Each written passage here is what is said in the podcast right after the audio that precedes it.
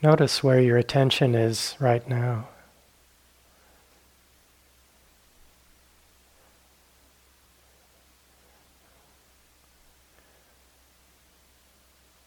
And notice the quality of awareness itself.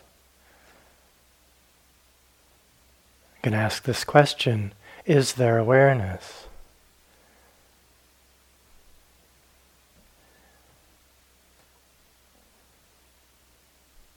Always able to say yes in answer to that question.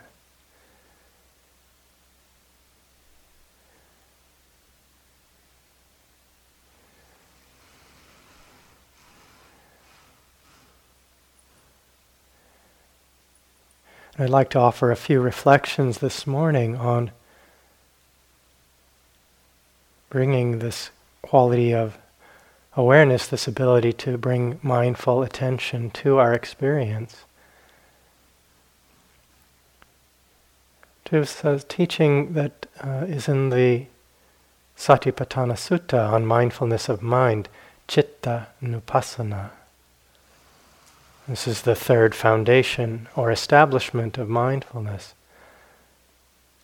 And the reflections there I have found extremely useful at times. Perhaps especially so if we ever find that we're in a situation where we're in some kind of struggle.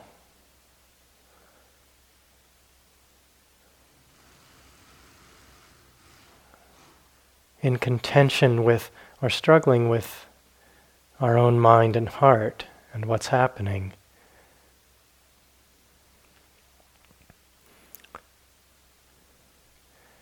In this teaching, the Buddha instructs us to pay attention to, you can call the, the kind of mood or quality of the mind itself.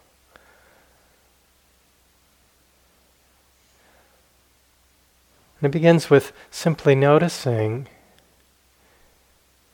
whether or not the mind is affected by certain en- energies. Starts noticing if desire, craving, lust, if the mind is affected by that. And also noticing if the mind is not affected, or when the mind is not affected by that energy. Noticing its presence or its absence.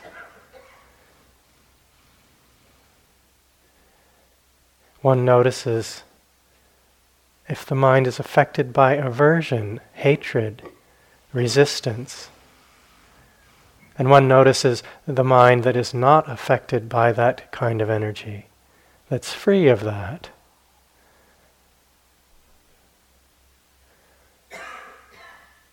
One understands a mind that is affected by delusion or confusion. and one understands, one knows a mind that is not affected by confusion, not affected by delusion. Very simple, knowing the presence or absence of these qualities that may or may not be there may affect the mind at times.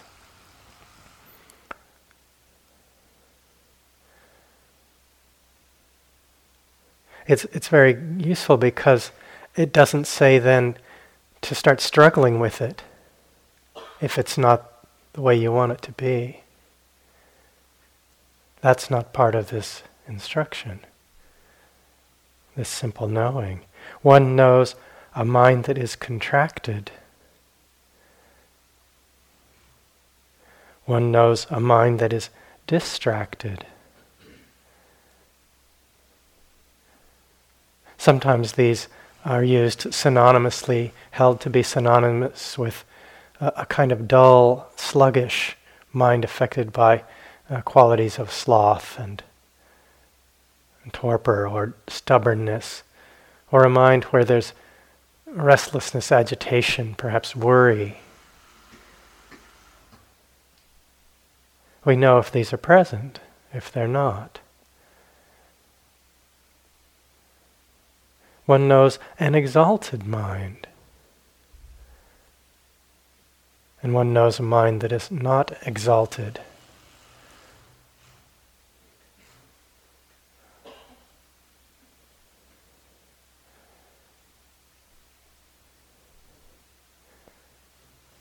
One understands this is a mind that is concentrated, collected, stable, and one knows this is the mind that is not concentrated, that is scattered, diffuse.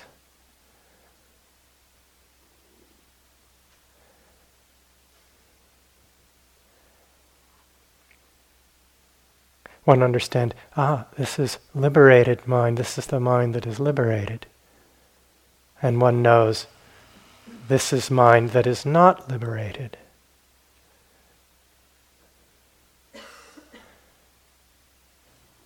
Pointing the, to this possibility, one might be aware that there is freedom in the mind in this moment. Some sense of the mind being free. And one knows this is the mind that is not liberated. It's not free in this moment. It's caught. It's bound by something.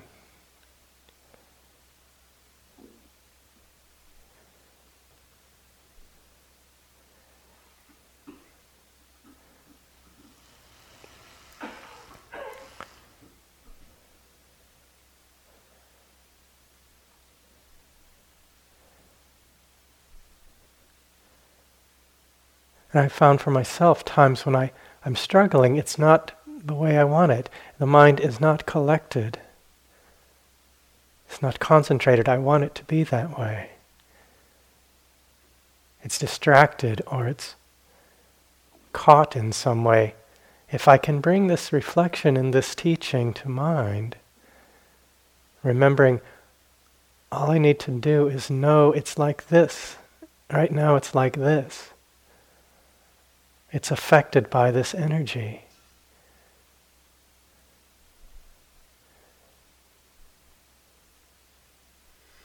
It has this quality.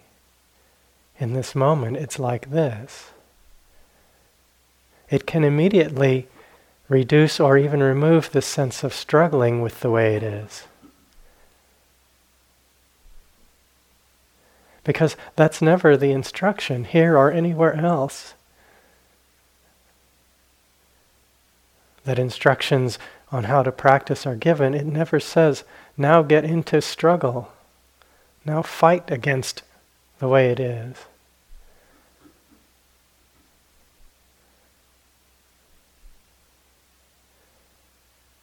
Turn it into a problem and fix it. It doesn't say to do that. We're not instructed, it's not suggested in any way that we that that's a useful approach. So then it's useful if we notice that there is this quality of struggle. This is the mind affected by struggling.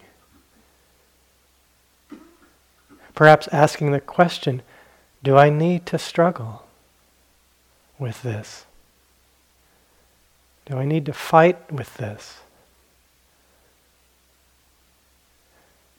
We may, of course, at times need to bring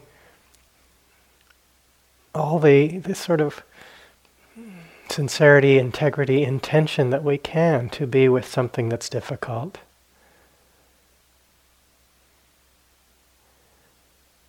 But struggling is different than that. It may take all we have to meet the moment as it is at times. That's possible.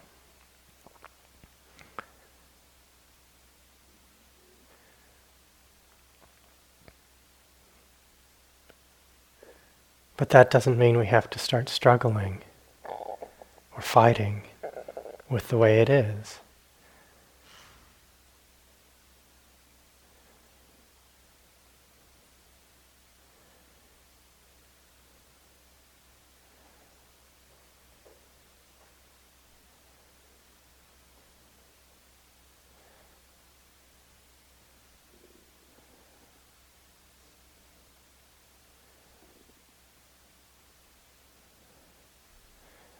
Buddha also ends this and, and other sections, all the other sections in this teaching, with an explanation. He tells us what to pay attention to and then, and then how to pay attention. And I want to highlight just one part of that how to.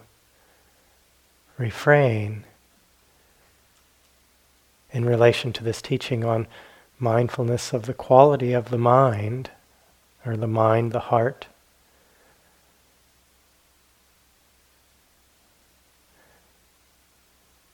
Towards the end of that refrain, there are the words, one brings mindfulness, establishes mindfulness that there is mind.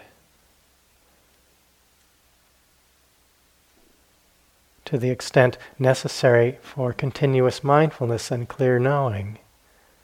Words to that effect. The simple, in the same way we can know there is body, we're instructed to know there is mind.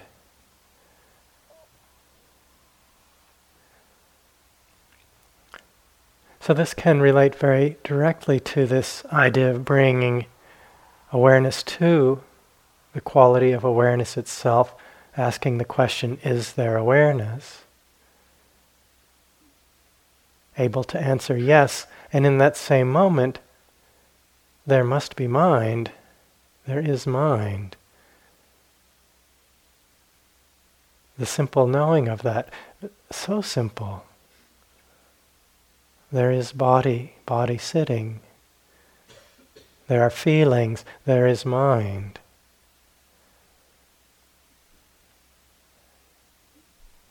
At times it may be useful to keep things that simple.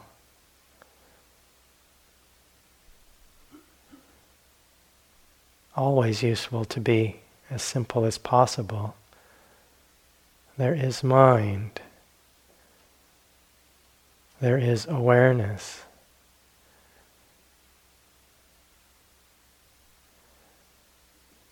In this moment, it's like this.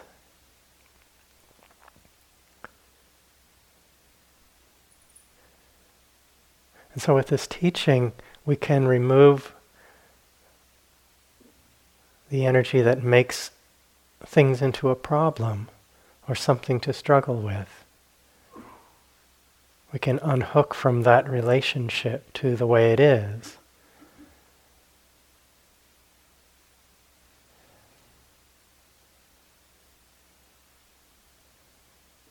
Simply knowing this is the way it is now.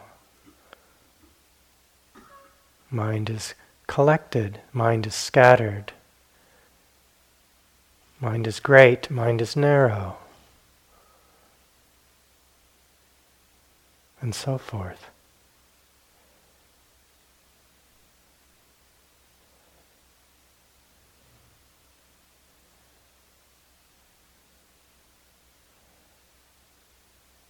Or the simplicity of knowing oh, there is a mind.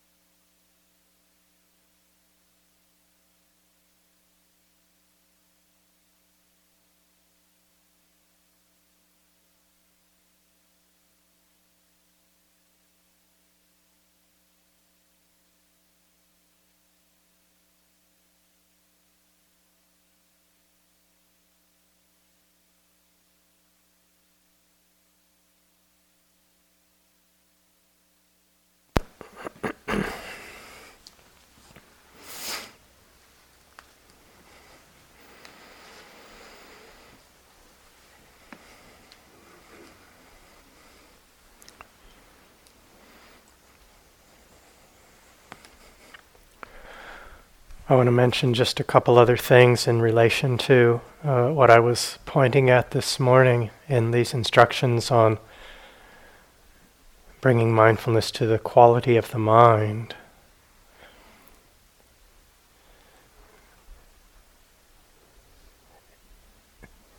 There may be at times something skillful that we can do in terms of an application of, of intention or, or effort.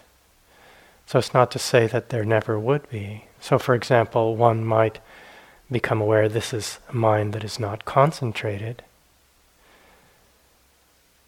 And it may be that one could then apply the apply oneself more uh, in a skillful way to bringing the attention a little more uh, closer to an object, to actually direct the the effort in that way. Well, let's see what happens if I uh, pay attention a little more carefully to the breath, for example. Keep it simple. That's possible. We notice that there's some other way that uh, the mind is affected, and we're really caught by something, a negative uh, looping pattern, and we may discover, oh, it might be skillful now to actually take the attention somewhere else, to some place uh, more neutral, in my experience, and, and come back to some balance that way. So it's not to say that there's never any skillful um, means or application of our intention in this.